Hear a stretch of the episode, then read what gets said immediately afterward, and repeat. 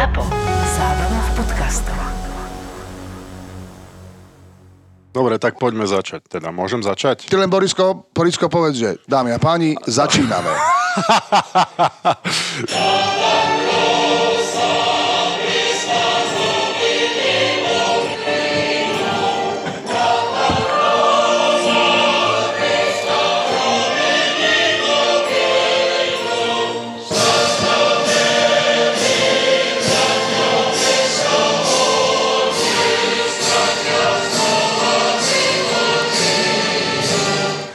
Nemal som rád, keď nám to takto sekli na zápasoch, to som nemal rád. Ty si to teraz spravil, ale veľmi špecifická požiadavka. Čo ťa k tomuto, Marian, viedlo? Toto je vlastne hudba, ktorú vy ste najčastejšie počuli Porozmýšľame nad a tým. ktorej, dobre, rozumiete, že by sme ktorej tým- rozumiete najlepšie. Že by sme tým začínali každý podcast. Porozmýšľame nad tým. Musíme predstaviť nášho hostia. Ale keďže som to pustil teraz takto napriamo, chcel som vám povedať, že som veľmi šťastný, že ste prišli ma vyspovedať. Práve keď som takto chorúčky v tejto hotelovej izbe a teraz odovzdávam slovo moderátorovi Marianovi Gáborikovi, ktorý predstaví svojho hostia. Veľmi sofistikovane. Tak, Marian, môžeš predstaviť, ak niekto ešte náhodou spal pod kameňom 20 rokov posledných a nepoznal tento hlas. Marian Čekovský, welcome. No pripravte si nejaké naozaj silné otázky. Práve ste si pustili Mariana Gáboríka a Borisa Malábika. Ahojte chlapci. Marian, ahoj. Ahoj. Túto epizódu vám prináša Slovenská sporiteľňa. Počúvate podcast Boris, a Brambor. Sme veľmi radi, že si prijal pozvanie, viem, že toho máš teraz strašne veľa. Tak vítajte v mojom- skromnom príbytku. Sme tu v tejto krásnej hotelovej izbičke, vonku máme snežík. Snežík sa nám chumeli a parádne teda. Ale tento hotel sa vyznačuje tým, že je naozaj veľmi starý, má veľkú históriu a hlavne výhľad z okna je vždy do lesa. Cítim sa tu ako vo voľnej prírode. Medveďa si videl už? Videl som medveďa, e, napadol ma na parkovisku, ja som vyšiel von z auta, a zrazu videl, vyšiel medveď, mal som v ruke taký malý kontrabas a on na mňa tak urobil, že Uá! a ja som sa naozaj veľmi zlakol, som sa otočil, vyhral som ten kontrabas a pomaly som začal hrať takú jednu maďarskú citlivú pieseň. Takto plakal. Hral si u mňa na uh, Stanley Cupovej party v Trenčine v roku 2014. Ako ja, ja si pamätám uh, väčšinu toho večera, ale bol som celkom podkorážený. A si pamätám, že som vám tam vybehol na stage a mali sme tam strašnú zábavu. Tak ja som musel piť z toho Stanley Cupu, zo párkrát som sa aj napil, všetci z toho pili, tam bolo šampanské. Raz som do toho, raz som zjedol Stanleyho Cupu aj pyrohy, tuším. Ale to bola verzia Majo Hosa. Maroš. Takže vy ste úplne, že parta veľká tam.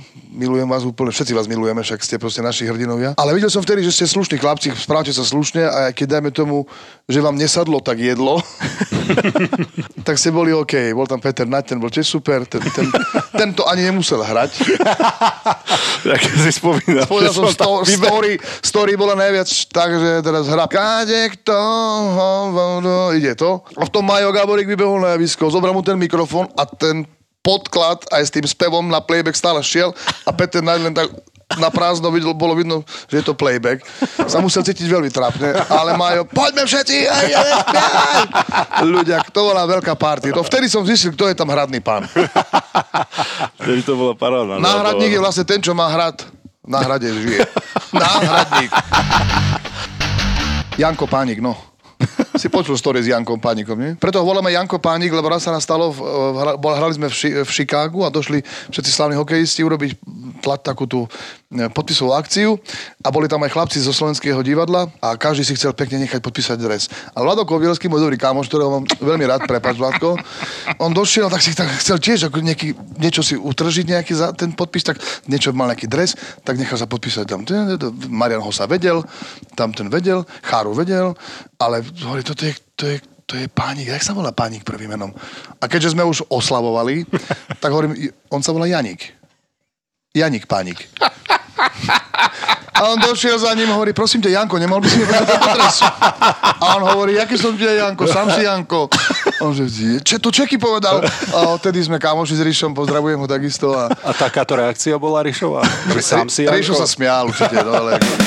Pre 4 rokmi si bol v Chicagu, s chalami si zažil Marošom Hosom, či tam bol Rišo Pánik, alebo viem, že si bol aj, aj e, za Trtom a že Tešil si sa na to? Predsa len hokej, ja predpokladám, že je tvoj obľúbený šport. Jako inak. Máš nejakú predstavu, pozeráš ten hokej, že ako to je. Či to splnilo tvoje očakávania, keď si prišiel do toho zákulisia, alebo... Najkrajší zážitok z toho všetkého je ten, že v deň, keď sme došli do toho veľkého štadióna v Chicagu s Marianom, ktorý nás tam naozaj nám ukázal všetkých tých ľudí, videl som, ako vychádzajú ľudia z dverí a sa tešia, že stretávajú hosu, podávajú mu ruku a tešia sa, že ho stretávajú. No, to bol veľký zážitok. Tak my sme videli prvý deň tréning a po tréningu asi dve hodiny začali chystať to miesto, kde bol niekedy tréning, sa zrazu zmenilo na stage, kde vystupovala skupina Chicago a skupina Earth, Wind and Fire v ten deň. Tak si hovorím, že počkaj, ja mám tu dva zážitky. Zážitky, že som videl naozaj tých chlapcov, jak trénujú, hrajú.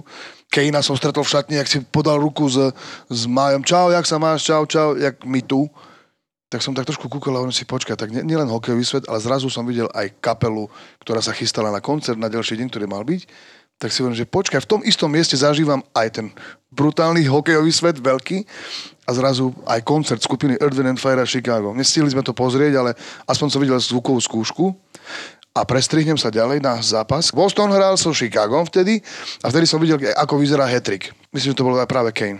Hej. To som videl príklad v živote, to, že mi všetky vlasy, ktoré existujú na mojom tele stáli a ja som pocitil niečo tak silné, že, že žiaden zážitok, ktorý som dovtedy mal, som tak neprežil. Čo toto je? Hej. Som sa až rozplakal miestami. Ešte teraz o tom hovorím, mám z toho zážitok. Že tá emócia, nič nie je dôležité v umení a vo vašom športe, podľa mňa, ako emócia. Preto tá hymna na úvod. Lebo ja vaše tváre poznám s hymnou a robí hrdým Slovákom, že to sú tiež chlapci od nás. To nie sú tí boháči, čo s niečím vydrbali, alebo, alebo že si nakradli niekde v Amerike. To, nedá sa to nakradnúť. Videl som hlavne tú úctu voči slovenským hráčom od amerických miliardárov, ktorí tam dojdú si s nimi podať ruku, lebo to nie peniaze robia boháča.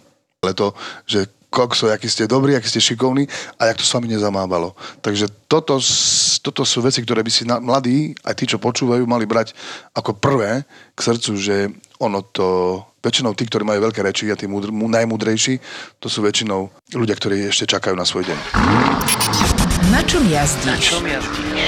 Prvé, čo ma pri tebe napadne, je hudba, ale hneď druhé auta. Ty sa ne, nevyznačuješ tým, že najmodernejšie kúsky, ano. ale máš rád jednu značku. Páčia sa mi samozrejme aj iné auta, ktoré sú exkluzívneho charakteru, hlavne z rokov 90. a rokov po roku 2000. Mám tam samozrejme aj staršie kusy, ale nechce sa mi naozaj zháňať o chvíľu už benzín, ktorý dojde, lebo už nebude o chvíľočku benzín pre tieto staré auta, lebo nová norma E10 už má iný typ paliva, neviem, či o tom viete takže bude niektoré auta budú mať problém. A schválilo sa to? Už to je. Na, na benzínových pumpách 95 benzín už je s vyšším obsahom síry a s vyšším obsahom nejakých aditív, ktoré ekológii naozaj prospejú. Áno, viem si to predstaviť a hlavne motoru to prospeje. Motoru čiže... to prospeje, tým pádom isté auta pôjdu presne tam, kam majú, do, do miesta, odkiaľ vyšli, do ich kovovej materinej.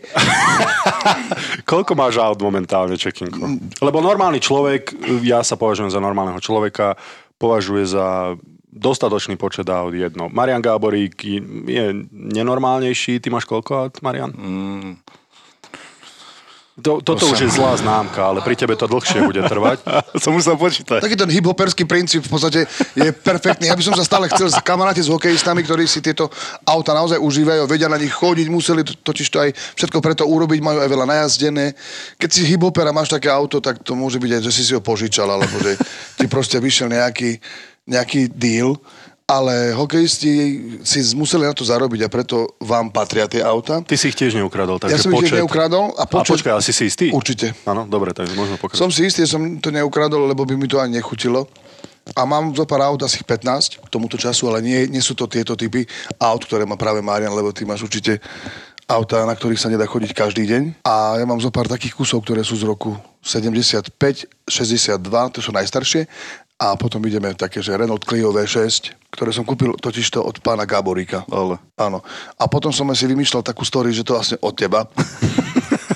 A, tak teraz, teraz keby, keby sa dalo, tak by si mi to mohol teraz odobriť, že áno, odo mňa. A pamätám si to, áno, vtedy sme sa dohadovali. Viem si, krásne si ťa predstavím Brambor v Renault uh, Clio V6. A to bol zadnokolka ináč. Ale Renault Clio V6 má motor vzadu a bolo ich vyrobených veľmi málo kusov. Ale zadný náhon Zadný náhon, ale to má 3 liter motor vzadu, 6 valec. Vpredu to má nič. A keď som došiel na STK, tak chlapík otvoril tú Clio kapotu a tam nebolo nič. A tak ja pozeral, že what's going on? A hovorím, musíte hľadať ďalej? Motor bol vzadu, 3-litrový 6-válec, naozaj krásne auto, páči sa mi. Mám aj vetriesku, lebo vetrieska mi istým spôsobom pripomína to, ako je veľmi dôležité to československé spojenie. Marian, ale si jediný človek podľa mňa na Slovensku, ktorý používa v ako, ako reálnu formu prepravy. Backstage. Backstage, lebo ja som videl, vlastne teraz robíš uh, si jedným porodcov uh, Československo hľada Superstar a tam som videl klip, keď ste vlastne s Palom Haberom išli, myslím si, že na nejakú dokrutku a bolo z toho video, takže uh, vyzeralo to brutálne stará vetreska, ale už tam prišiel na tom Royce Kalinen, tak uh, bolo to, bolo to celkom zaujímavé. Palo má rád veľmi veľa filmov, z ktorých vyťahuje tie svoje najobľúbenejšie veci, že videli ste ten film, videli ste ten film a ten film ste videli a v tom filme je to, tak som sa rozhodol, že urobíme si vesničková stredisková. jeden z filmov a však nechajte sa prekvapiť, nebudem prezradzať, ale Vetrieska je naozaj auto, ktoré, ktoré stojí za zmienku. Potom tam mám staré Mercedesy, staré všelijaké Volkswagen Golf. Jednotky. Počkaj, ale staré, ale veľmi udržiavané. To je jedno, na ktorom si bol. Jak na babi sa hovoria, že sú garážno, Áno, že nemajú mestské kilometre najazdené. Nemajú veľa nabehaných, vieš? Nemajú mestské kilometre. Áno, ale to, je, ale to je presne tak, že hudbe, hokeju a futbalu rozumie každý e, z toho pohľadu, že čo to tam robíš, jak to hráš, ale keď sa tam niekto postaví a začne to naozaj reálne robiť, to je iné. A takisto aj vy máte radi auta a, máte, a viete aj niečo o nich, takže hovorí teraz len o autách, vo vašom podcaste by bolo síce rozumné, ale musíme tomu dať názov Motoristické okienko s Borisom Bramborom a s Čekovským. Ale my máme radi takéto motoristické okienka, pretože všetci traja máme radi auta a je to niečo, o čom sa vieme porozprávať. Hlavne ja tie auta využívam na ceste z Košic do Bratislavy, tých 400 kilometrov. Aj človek zistí, ako to auto funguje, ako žije, akú má náladu, v čom je dobre, v čom je zle. ten aký, 7 na, aký návrhár to auto navrhol, aký je tam konštrukčný pomer voči prednej zadnej náprave. Okrem toho som aj študentom vysokej školy teraz, technickej fakulty v Košic Košiciach, takže pozor, som strojník, ďakujem krásne. Ty si reálne študent momentálne? Áno, som študentom strojníckej fakulty v Košiciach. Aj študentský preukaz máš všetko? Všetko mám. A vlaky zadarmo, autobusy? Vlaky zadarmo a všetko to. Všetko, akože normálne takto cecaš. Áno, a môj nový, nový rozmer je ten, že cec, normálne chcem, chcem, chcem, byť normálne, chcem byť normálne fundovaný odborník, ktorý keď povie mechanikovi, uh, urobme to tak a tak, tak nebudem musieť to vysvetľovať niekomu, že sluchaj, urob to tak a tak, ale dám tomu normálne kotovací výkres, e, zakreslím súčiastku, ktorú kvôli, chcem. Kvôli tomu to chodíš na vysokú školu. Áno, myslím si, že človek pekne hlupne, keď sa spolieha na mobil a na iPad a keď sa spolieha na to, že už všetko zažil, pekne ohlupne, preto si treba robiť nové a nové výzvy. Niekto Marian, sa, niekto sa dajme tomu, napríklad niekto by, niekto by sa zavrel do ringu, aby sa nechal zmlátiť, aby to bolo proste zaujímavé, že dal takú výzvu, ale ja by som šiel do takýchto víziev, že chcem byť na vysokej Koho škole. si mal na mysli, ne? Neviem. Nie, ako dobre hovoríš, tieto challenge sú veľmi dôležité v podstate. Ale dneska našej... sa to googli.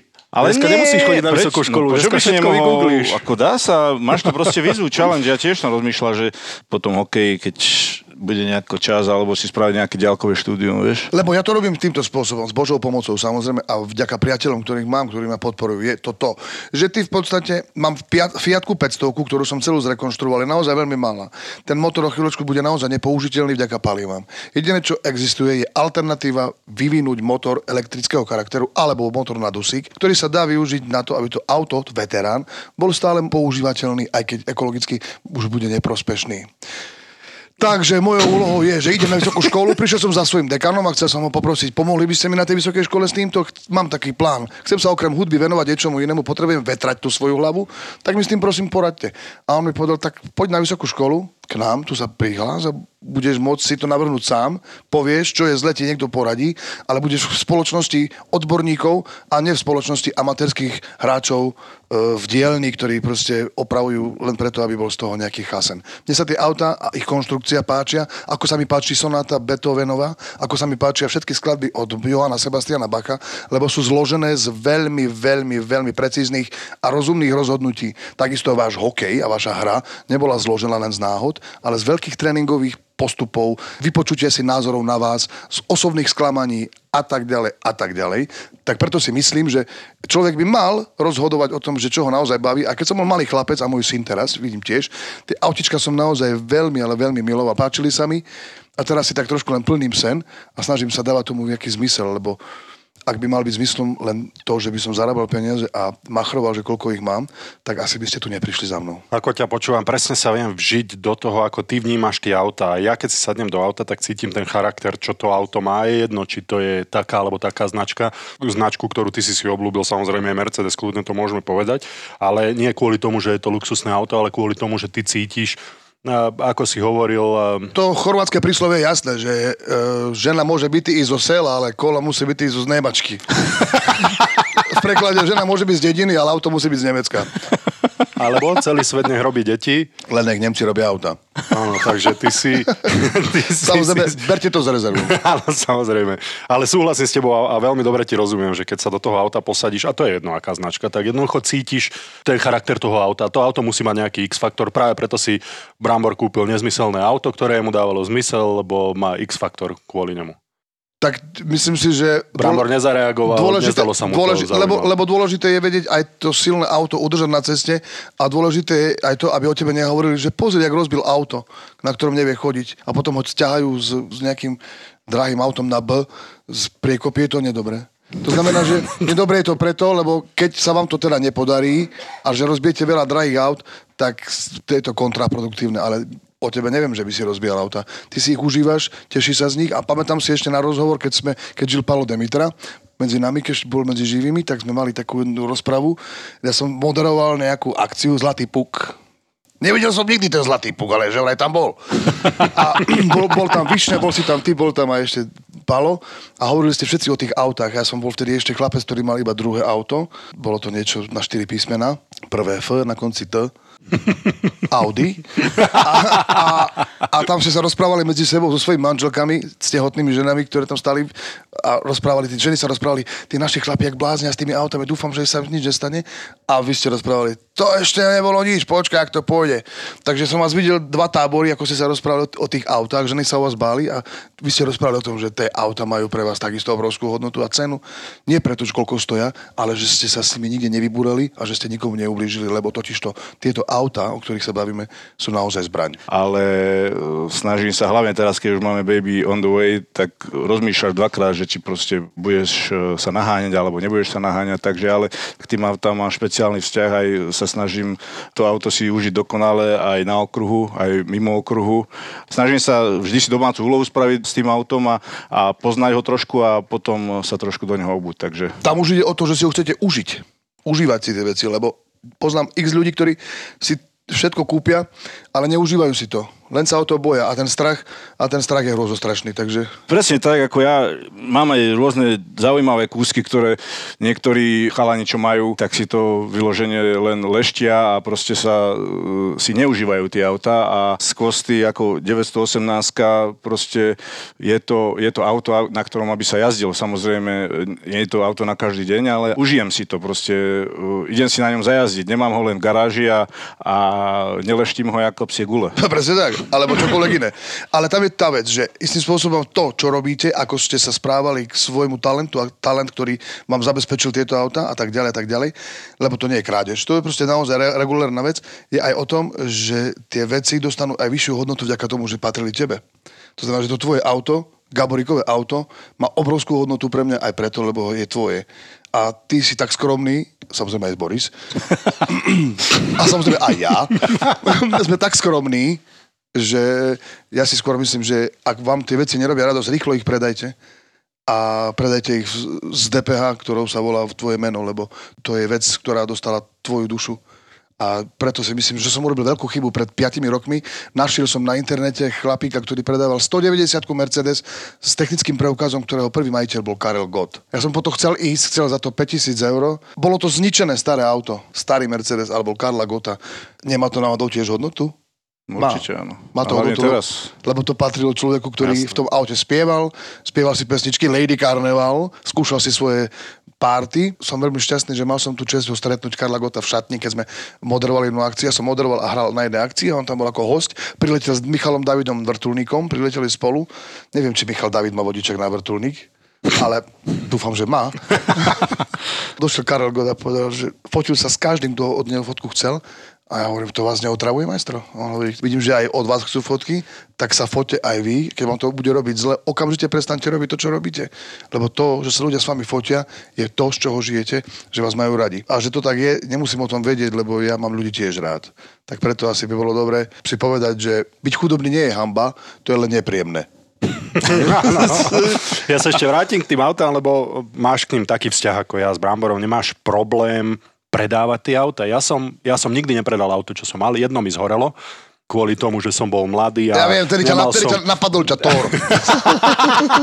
a nemal som kde ísť, keď e, e, sa rozohnila túžba lásky, takže som zaparkoval na poli a na suchom sene. Neodporúčam to, lebo A to si auto... šetrtkať? Áno, samozrejme. Napolitánku. Ale som rád, že si to, som rád, že si to tak decentne teda. To A na auto kapote, za alebo 5 ako? minút. A to necítila, keď si tam prehol kapotu a proste Ale začala... ja- ja som a nebol ešte ani a kapo- vyzlečený. A kapota už normálne už uh, sálala. Teplo. Teplom a čo... A si bola taká rozohnilá, vieš? Mala popálenie dru- druhého a tretieho stupňa na chrbte od kapoty. ale, ale kvôli mne to bola ochotná vydržať, vidíš? Ty kokos. Tomu sa hovorí láska. Áno, je to Vybehli sme z toho auta, nič sa nám nestalo, som veľmi rád, že vám obom ide o moje zdravie a o zdravie. Dôležité je, že... druhoradé zdravie. Teraz, teraz už vieš, prečo mám vetriesku.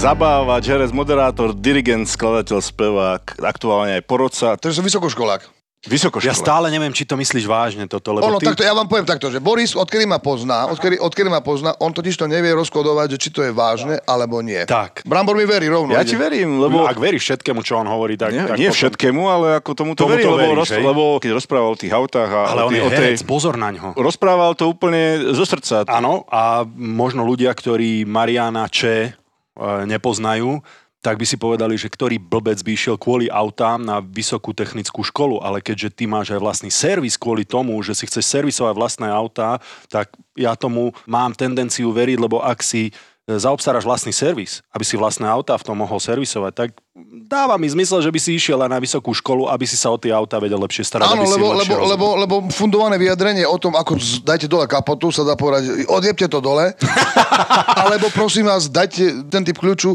lebo keďže mám aj Mini Cooper, anglické auto, ktoré má vytvortov závit, potrebujete úplne iné kľúče, úplne iný systém vrtania závitov. A teda, a teda, To znamená, a že ty nechceš byť ten človek, ktorý príde do servisu. No a čo s tým je? No, viete, robí to... No hej, ale ja som sa naučil aj po rómsky, to znamená soske peske tekerel starosti z toho dôvodu, že keď som hral s rómskymi údobníkmi a sa bavili o mne, na čo také, že nik ten, čo robí, em, e, e. ja som všetko vedel a viem, to znamená, že nenechajte sa nikdy o ba brať. To znamená, že preto si to zbieram, tie informácie a keď niekto povie niečo, tak si poviem, áno, je to buď pravdepodobné, pravdepodobné. No niekto rozpráva možno, že hlúposti, ja mám iný názor, ale sa mi zdá, že pravdu tak podobne cítime. Pravdepodobne. A potom sú verzie, že každý rozpráva niekto úplne o, tiny a ty vieš sám, že už to netreba ani komentovať. Takže ja považujem humor za najbližšiu cestu človeka k človeku. To znamená, že hneď keď si sranda vtip, povieš niečo, čo niečo vtipné a vidíš sa človeka smiať, vidíš aj do jeho duše. A je to môj osobný pocit, môj osobný život, ja si s ním robím, čo najlepšie viem a preto si myslím, že vždy je dôležité aj v tej muzike potom nájsť nejaké východisko, že prečo to robím, a tá muzika nemá byť preto, lebo len, že viem, viem hrať, ale že chcem niečo odkázať a niečo po sebe nechať. Tak platňa nie je pre mňa preto, aby sa predávala, aby som každému dokazoval, pozri sa, čo ja dokážem, ale aby to bola známka o mne, že raz som tu bol a že niekedy sa tu niekto objavil a spieval slovensky a vyťahoval autorov, akým je Dežo Ursiny alebo Lasica. A myslím si, že tento hudobný, ale môj motorový a vysokoškolský svet je len môj vlastný svet bohatej fantázie, ktorú používam, lebo na tu máte všetci právo. Je to taký tvoj únik z tej reality, tie auta, lebo k hudbe sa dostaneme určite, to bude asi jedna z nich, ale humor si viem predstaviť, že teba, keď berú ľudia ako vtipného človeka, tak možno máš niekedy pocit, že prídeš a povedz vtip. A že už od teba očakávajú ľudia tú prácu aj, mimo, aj v tvojom osobnom živote. Áno, ale naučil som sa veľmi dobrú odpoveď na túto vec, ktorú si práve použil. Niekto mi minule kričal na pumpe, hej Čeky, povedz randu, povedz vtip. Dobre vyzeráš. A je to tam. Takže pozor, aby si nešlapol na ješka. Ale to sa to ma zaujíma tiež, akože keď si vyrastal ako decko, že ty si mal v sebe ten taký humor, že alebo ťa to chytilo neskôr, alebo to išlo e, zároveň s tou hudbou. Boli tu také bizarné momenty versus veselé momenty a momenty, ktoré ma jedného dňa urobili veľmi starším, keď som bol malý. V šiestich rokoch mi zomrel otec a mama nám to nevedela povedať, lebo zomrel v Norsku, no, no nesli ho z Norska loďou v cinovej trúhle, musel to všetko riešiť, ale ja som to bral, že a, zomrel otec, tak zomrel. Ale časom som pochopil, že tá strašná realita tej smrti vo mne nechala nejaký smútok. A ja som s tým smutkom pracoval. Takže v podstate boj proti smutku je Poďme robiť srandy! Veľmi veľa komikov, aj svetoznámych, malo práve takúto skúsenosť v detstve, alebo mali ťažký čas na strednej škole. Ten humor brali ako také východisko, ako také, také niečo, čo im pomáhalo sa buď dostať cez ťažké obdobia, alebo jednoducho zapadnúť do kolektívu. Takže Mišo, to by mi dalo Mišo. Hudák a Marcel Forgas, moji bratia v podstate, táto partia ľudí, to sú ľudia, ktorými sa my naozaj veľmi dobre bavíme, dobre sa smejeme, máme kopec výborných super zážitkov, ale v podstate niekedy vieme byť aj ticho a máme za sebou aj veľa smutných udalostí, ktoré z nás urobili silnejších. To znamená, že aj vaše zlomeniny, vaše pády, vaše čokoľvek vás urobili silnejších ľudí. Preto si myslím, že aj formovanie toho charakteru človeka a muzikanta je priamo úmerné tomu, akú dôležitosť prikladať svojim osobným zážitkom a ako si váži ľudí okolo seba. Sme sa stretli na Silvestra, urobil si brutálnu zábavu a ešte prvého si hral eh, v Borovici, tam bola taká privátnejšia akcia. Ja som sa toľko nasmial, eh, neuveriteľné, čo tam ako spontánne ty dávaš. Jednoducho bavíš tých ľudí a vyzeralo to, že sa bavíš aj ty. Proste z teba ide taká energia, že jednoducho dávaš, eh, čo cítiš. Není to na silu nič robené ako niektoré skupiny, ale tých ľudí nejakým spôsobom spojíš a tou hudbou aj tým humorom a tou spontánnosťou, no bolo to svetové. Ďakujem pekne, je to moja práca. Ale berieš to tak ako prácu? No, myslím, že na to Marian narážal. Áno, áno, áno lebo, lebo v podstate ne, necítil z toho, že by to bolo hrané, alebo že by sa tam nudil, alebo že by chceli spreč po druhej pesničke, že oh, také to bolo. Tak ja držím kontakt s tým publikom vždy. Ten stand-upista, keď je dáme tomu šoko, on má stand-up, sa postaví a drží kontakt s tým publikom. Nevýhoda stand-upov je tá, že nemôžeš ho opakovať. Lebo už ho niekde dáš a už, no ja už viem, o čom to je. Ja som bol prvý youtuber na svete, bo som bol Pištel Lakatoš, ten rozprával veci, že čo si normálny, však nie je normálny, hráš koho, nedý Mercedes. Čo ty si? Zoberiem teraz tú kameru, hovorím vonka, nejaký medveď príde a, a, a ľudia to normálne počúvali, že čo to je, ale pritom je to len, to sú moji kamoši muzikanti z konzervatória, ktorí tak so mnou bežne rozprávali, že taso. A potom vzniklo fanfón a tieto veľké, veľké uh, reklamy, ktoré boli, takisto s Kubom Kronerom sme natočili film aj Love, ale v Love som točil len tú pesničku na záver s Darinkou Rolincovou, ale lokál filmist, to je takisto istý obraz doby, v ktorej som žil a preto sa teším, že som spolupracoval s tými najlepšími. Samozrejme aj s vami dvoma. Tým si mal začať. tak to vráťte. pištováka to už asi tá jeho váška, brat. Mm, Poď na jednu kávu, more, bo ti zlomím tvár. more, keď, také korčule, čo vy máte, ja som mal už, keď som mal 13, more, nerobia. Čo ty si? No, lebo OK, si zabávač, uh, Brambor nevie dýchať, takže to je, to je musím, ho nechať vydýchať. Si hudobník. Aký si v osobnom živote? Je to, to, to je to, čo som sa chcel pýtať. Je toto práca stále? je hudba Falošný, práca? neúprimný, Dobre. káčo. Dobre, však takého ťa poznáme. Však ale- ale čo, čo, čo v podstate robíš, eh, keď si chceš odfúknuť? Tak hlavne nechcem byť vtipný vtedy. to sa nedá, ale. Ja mám, dáme tomu takú verziu, že zapnem si, ako náhle by som mal škodiť svetu nejakými vyjadreniami o tom, čo si, o čom, o kom, kde myslím, tak si sadnem za klavír a hrám na klavíri 2 až 4 hodiny. Klavír je úžasný v tom, tak takisto ako aj hokejka, že dáva každému tú istú možnosť, pokiaľ nemáš do inej strany. Ale klavír nie je na tom tak zle. Ja mám skúter z Anglicka, ten ma volá na druhej strane, jediné, čo mám. Ale toto je tak. A kla- klavír dáva každému tú istú možnosť sa vyjadriť. Skúter s volantom na inej strane. To, Tak z Británie, ne? Ten, ten, si mi ne, ten si mi neukazoval, keď som. Ukážem ti, z Británie. Svieti doprava, viac tak doľava. A môj, môj oddych vyzerá tak, že rob, robím zase, ale niečo iné. Hej, to znamená, že buď veľmi rád prátam, veľmi rád vysávam po byte, po štúdiu, robím si poriadky v štúdiu, čistím veci, dávam si dokopy. Neviem veľmi stabilne sedieť, skôr by som stále niečo asi chcel robiť. Ale ako pri tom klavíri, alebo ako hovoríš pri tom upratovaní, že úplne vypneš mysel, že jednoducho, že teba si neviem predstaviť pozerať televíziu. Že film, lebo e, podľa mňa neobsedíš. Áno, mám, mám verzie, keď e, som, dajme tomu chorý, že ma to donúti, tak si pozriem všetky tie filmy, ktoré som počul od svojich kamošov, že sú dobré alebo nedobré. Ale klavír vám zase dáva pri tvorbe tú, tú možnosť, že po nás vlastne nič nezostane, len kopa veľkého hnedého produktu v živote a, a Jediné, čo ostane, je niečo, čo napíšeme, vytvoríme, darujeme, urobíme radosť niekomu, splníme sen a tak ďalej. Takže tá hudba pre mňa je asi to, čomu by som dal bodku touto vetou, ktorú povedal Mark Twain, že sú len dva dni v živote dôležité a to je deň, keď sa narodíte a deň- keď zistíte na čo. Keď som mal 16, mal som veľkú nehodu, havarku na aute, lebo som bol puberťák a odvolal som máme auto a bol som 3 mesiace v, v, na are. Ležal som bez pohybu, mal som zlomenú pánvu, rebra, pľúca, slezinu, naozaj som to nemal prežiť. Preto, keď som mal tú nehodu a mal som v tých 16 rokoch ten zážitok s klinickou smrťou, že som sa na seba tak trošku inak pozrel chvíľami, tak som si povedal, že asi si budem dávať pozor na to v svojom živote, ako sa budem správať, nielen voči iným, ale aj voči sebe a že si človek musí sám sebe vážiť. Ale na tie tri mesiace spomínal veľmi rád a dobre, lebo som sa tam dopočul o tom, že aká muzika po svete existuje, lebo my nosili CDčka kamoši, vtedy nebolo možné sa dostať k hudbe, tak som len počúval CDčka od vymyslu sveta, samozrejme boli tam rôzne aj dobré, aj slabšie tituly. Aj to bola vlastne taká zmena, čo sa týka hudby alebo takého nejakého pohľadu celkovo na svet. eh, Keď otec zomrel, tak som mal 6 rokov a ten smutok bol obrovský. On sa tak nejak radovo násobil. Det, detsko nemá byť čo smutné, ale ono to tak ostane v podvedomí. A robil som takú smutnú hudbu a tak som sa tak do toho zamýšľal zbytočne a až od istého momentu to prišlo, že chlapček ľud, rob všetko tak, aby si po tebe ostalo veľa veselého a príjemného materiálu. Ale keď som mal 16 rokov alebo 15 rokov, tak som mohol do tej hudby dať akurát to, že sa mi páči také alebo také auto a že už som prvýkrát šahol dievčaťu na cecky. A Už tak skoro? No, až, a myslím, že ja. dva dní predtým ešte. A môžem tých albumov urobiť niekoľko, ale dôležité je to, aby to neboli mm, len plastové nezmysly, ktoré človek potom vyhodí z auta. Jasné. Lebo je to neekologické.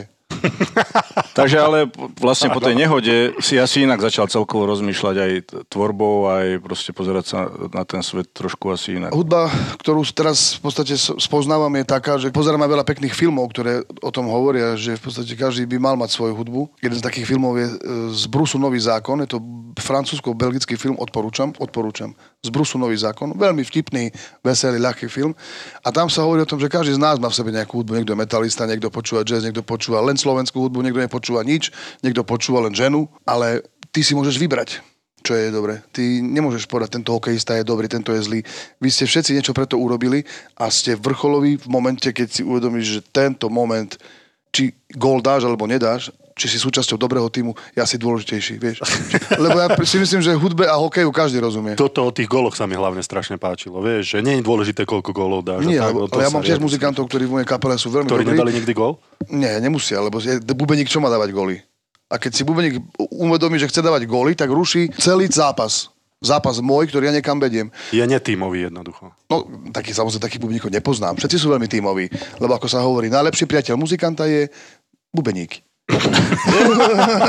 Alebo Ivan Tásler presne toto spomínal. Ivan, to je ďalší rozmer, ktorému, ktorému sa chcem venovať. Ivan je zase človek, ktorý mi dal, myslím, že môže byť, skúsiť, to bolo naozaj veľmi dávno a od toho momentu istým spôsobom ja už som si začal veriť viac, že hovorím, dobre, tak môžem to robiť inak. Nemusím sa báť. Mám na to. So Slovenskou sporiteľňou. Ako si na to obdobie celkovo spomínaš a kedy si si povedal, mám na to. Taký zlomový moment v svojej kariére, že mám na to, teraz si to trošku načrtol aj s tým Ivanom, ale Myslím, že môže byť, bolo tak, že e, začal zápas v mojom živote hudobný nejaký, nebol som na ľade, len som bol náhradník vzadu.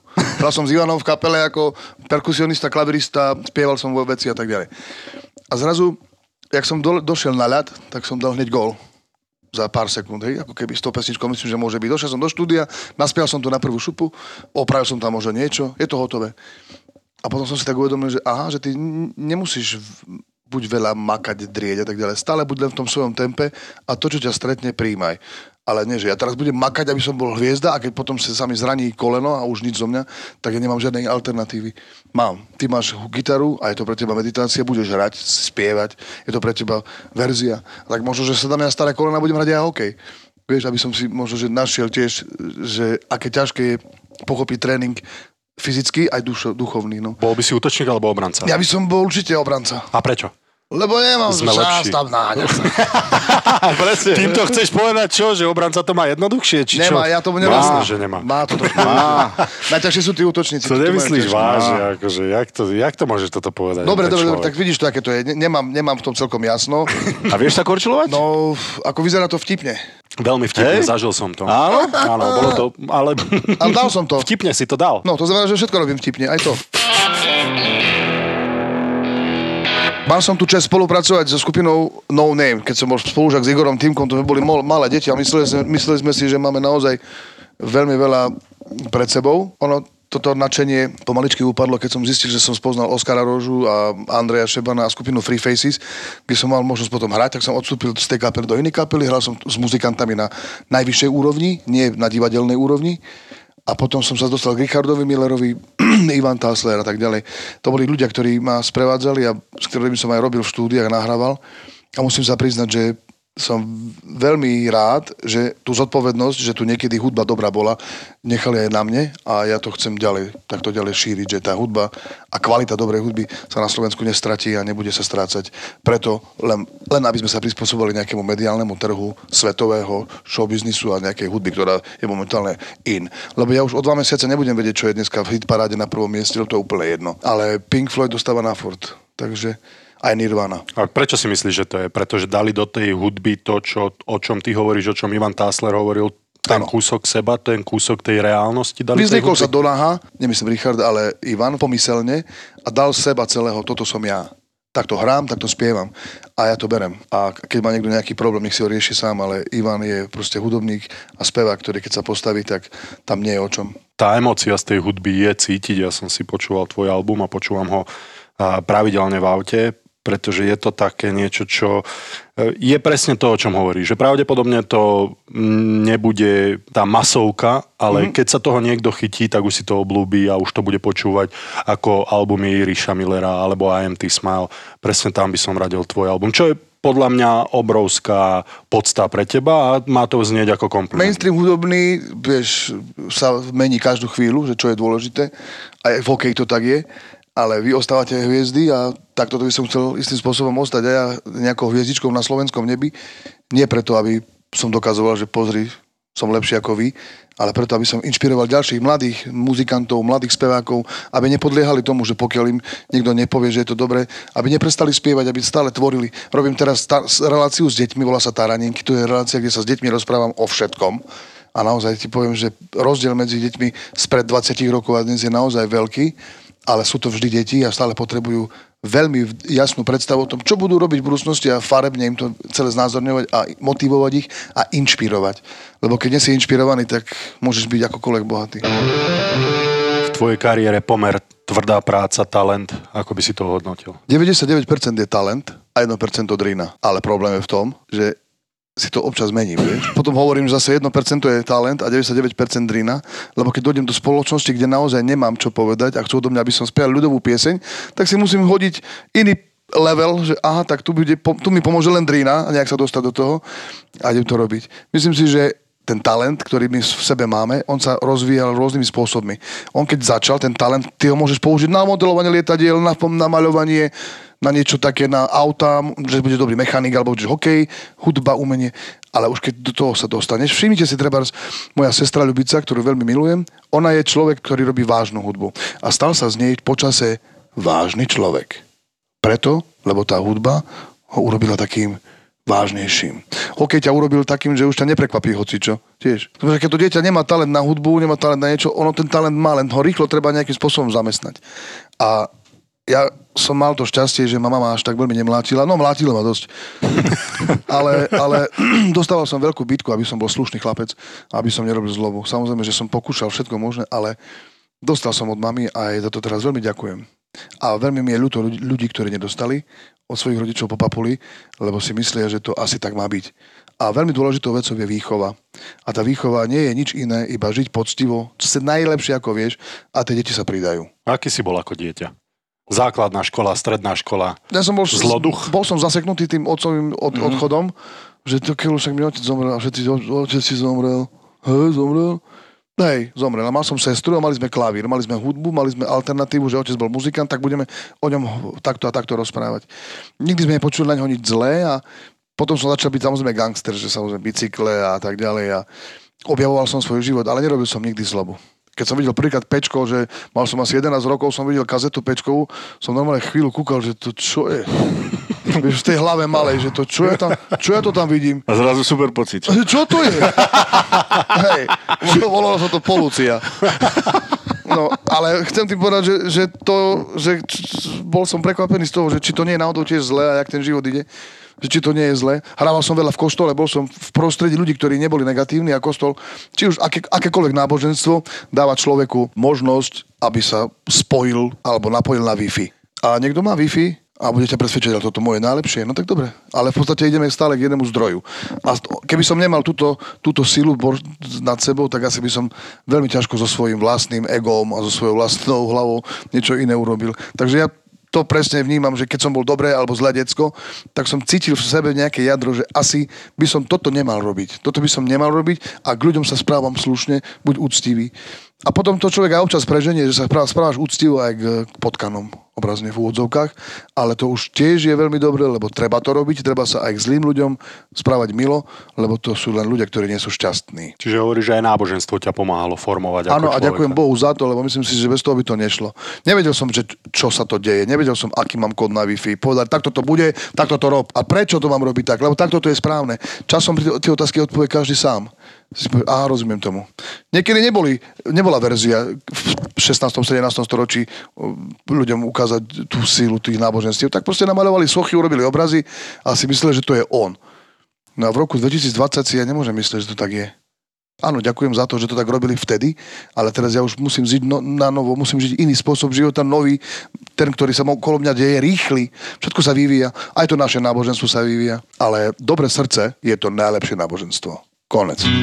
Čekinko, mňa strašne zaujíma, pretože buďme k sebe úprimní, Áno. nie si, nie si priemerne zarábajúci občan Slovenskej republiky, zarábaš veľa peňazí, pretože tvrdo na tom makáš, všetko si zaslúžiš, tak ako si hovoril na hokejistov, nič si neukradol. Ale peniaze nie sú všetky.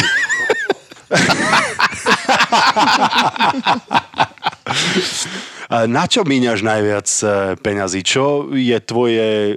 O autách sme sa bavili, Áno. Ale napríklad e, Brambor má rád hodinky, ja mám rád auta, Brambor má rád auta, ty máš rád auta, poďme od aut niekde inde. Na čo míňaš? Asi najradšej mám okuliare, investujem do svojich okuliarov, okuliarí, ktoré sú... Tie perfektné, tie sú mne. Inak moja žena mi hovorila, že perfektne vyzeráš tých okuliaroch. Lebo sú, lebo sú veľmi dobré. A míňam, dajme tomu, ešte aj na ponožky a na gate. Môj brat vždy hovorí, že keď ideš niekde, tak musíš mať 3 P.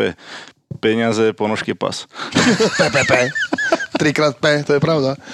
Sedím tu, s, sedím tu s oveľa väčšími milionármi, ako, akým som ja, ale to je preto, lebo sa to ťažko dá merať. Tá hodnota toho človeka je nevyčísliteľná. To znamená, že peniaze sú len nejaký naozaj bočný efekt a nejaká druhá verzia toho, ako si chceš ten život užiť a či si sa narodil na to, aby si si užil, ale aby ťa niekto zničil pre peniaze. Takže mojou úlohou je robiť ľudí šťastnými a to, čo zarobím, investujem do svojich detí, ktoré milujem. Samozrejme do takej miery, aby im to nepoškodilo, lebo dať deťom peniaze, dá, to znamená dať im auto bez e, bez skúseností, dať im drahé auto, Ferrari by si nedal asi synovi, lebo 18-ročnému, lebo asi by bol veľmi prekvapený, čo to robí.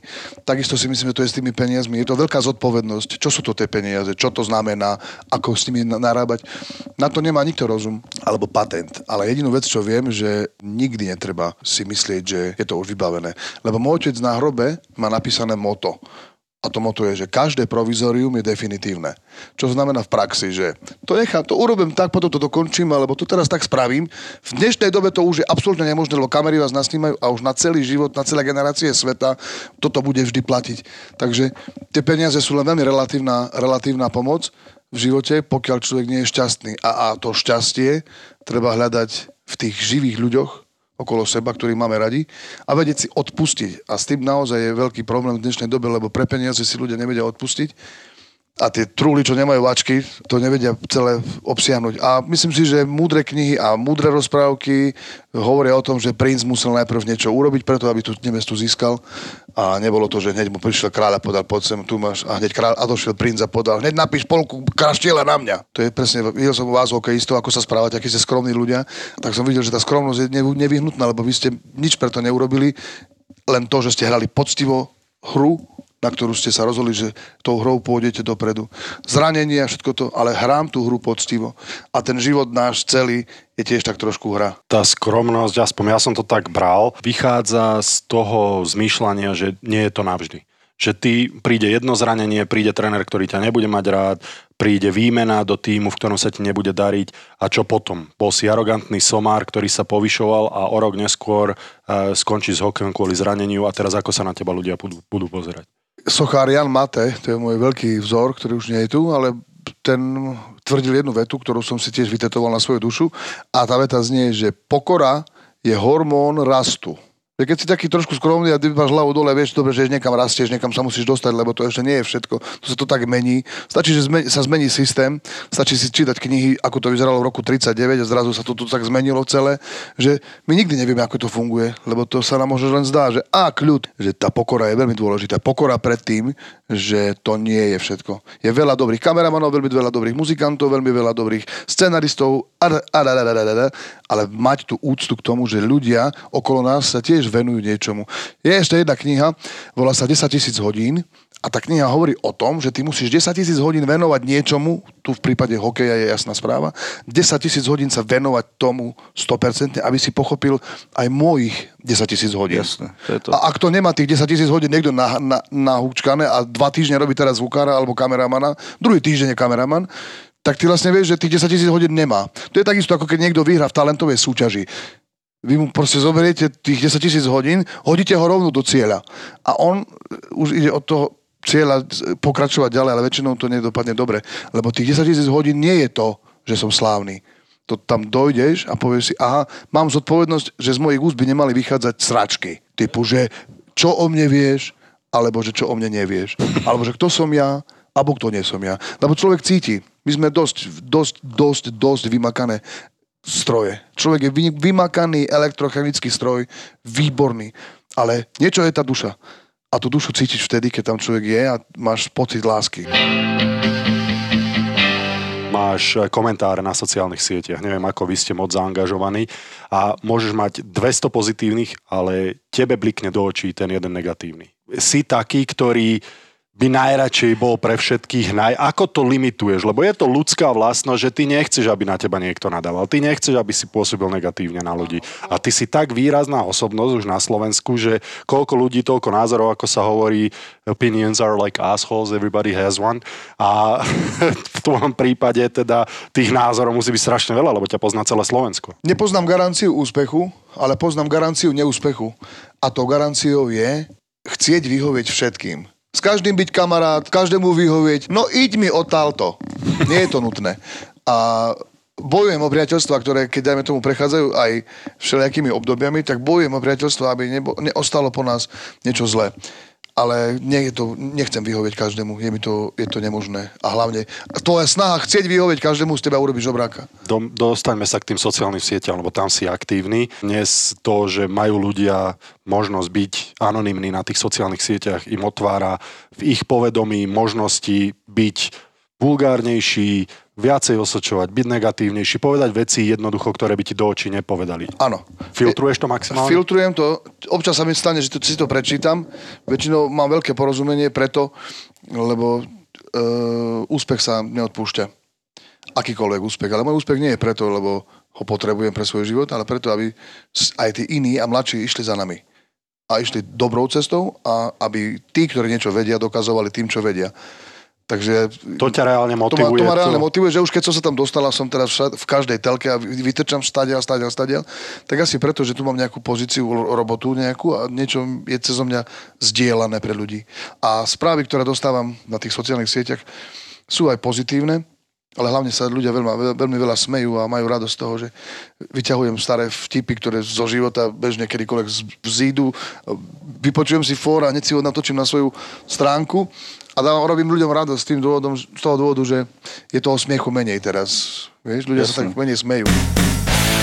Si v tom inkognite, podľa mňa jedna brutálna relácia a mali ste tam prezidentku Čaputovú. Tak toto vám musím povedať, že v Čechách, keď som došiel do Čiech, tak ma ľudia nepoznali preto, že by som išiel do Superstara alebo niečo podobné, ale preto, že, že to je ten, čo bol s Čaputovou tam. Kramár samozrejme, Maroš Kramár, najväčšia hviezda. Tohto celého. Ja som tu našu pani prezidentku naozaj mal možnosť vidieť zblízka. Nebudem o nej hovoriť veľa, lebo je veľmi dôležitý človek pre mňa, lebo sa teším takisto ako aj z hokejistov, aj z nej, že ide z nej naozaj charizma, ktorá sa nedá klamať. Keby ten Maroš vedel, že je tam naozaj, Počúvaj, a vy ste absolútne nevedeli, kto to tak bude? nevieme to nikdy, Ale, ale, ale nejaký ten hint z tej produkcie tam mohol byť, že bude to Nebol. významný človek. Že dnes bude že, slušnejší, Že, nie, že slušnejší, ale len to poveda, že bude to, bude to človek, ktorý není každodenný host. No ale to, keby dali hint, je to fajn, ale inkognito je práve o tom, že nič také neexistuje a nám to robí ešte aj problém, keby nám niekto hint dával, lebo potom na čo tam sme, je to, je to smiešné. Koľko minút sa aj Maroš Kramer ospravedlňoval po vysielaní? Aj režisér začal z hora kričať, že jak Maroš nakladal tie karty, proste sa tak rozjel. Vieš, tak to je- Išla mu karta. No proste sa rozjel. A zrazu už mu, tak sa rozjel, že my sme to síce nevideli, ale sme to len počúvali cez tie škrabočky a uši. A vtedy sa ozval z režisér z hora, že, že ja už na to kašlem, že ja idem preč, ja idem domov. Čo bolo taký hint. Ale potom, keď si dal dole škrabočku, domov vyšiel, vystúpil, šiel za ňou, podali ruku, vyboskal ruku, že prepáč. Že som chcel sa o tom Superstar pobaviť, keďže Čo by vás zaujímalo, Bagarová je krásna. E, Bagarová je naozaj prekrásna aj z diaľky, aj z blízka. Je talentovaná a je to jeden veľmi dobrý človek. Musím sa priznať, nepoznal som ju až tak dobre. A tým, že má v brúšku ešte jedného, tak porota nie je z piatich ľudí zložená, ale zo šiestich.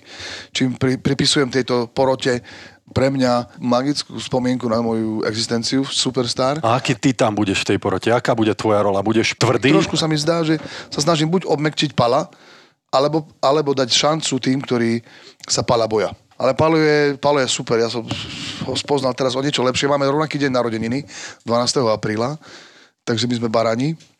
A on je ten Palo teda fakt člo, človek, ktorý si váži ľudí, ktorý si váži ľudí, ktorí s tým talentom dobre nás zachádzajú a určite je ochotný aj tým ľuďom, ktorí nie sú pyšní, pomáhať.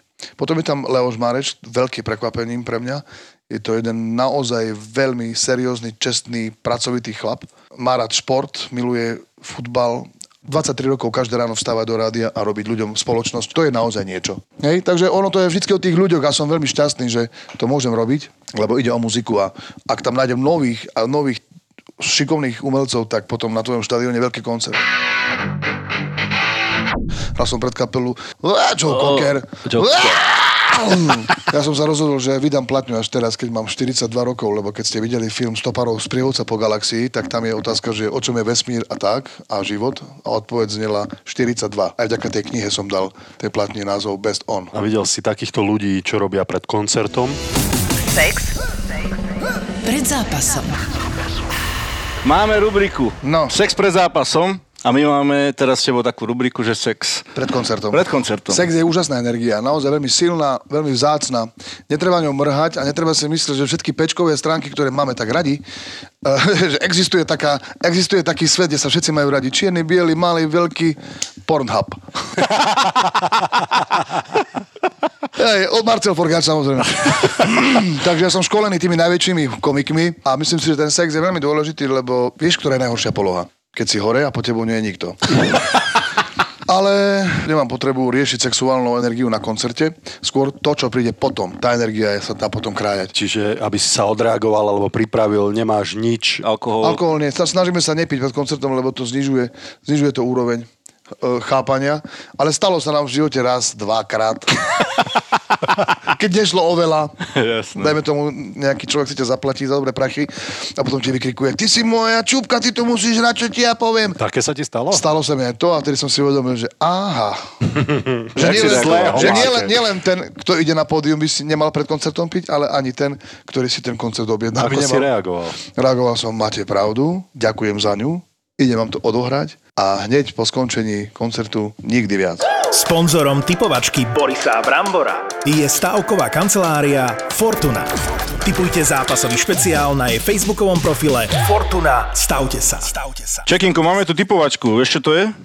Ideme typovať zápasy. Typujete s čekým.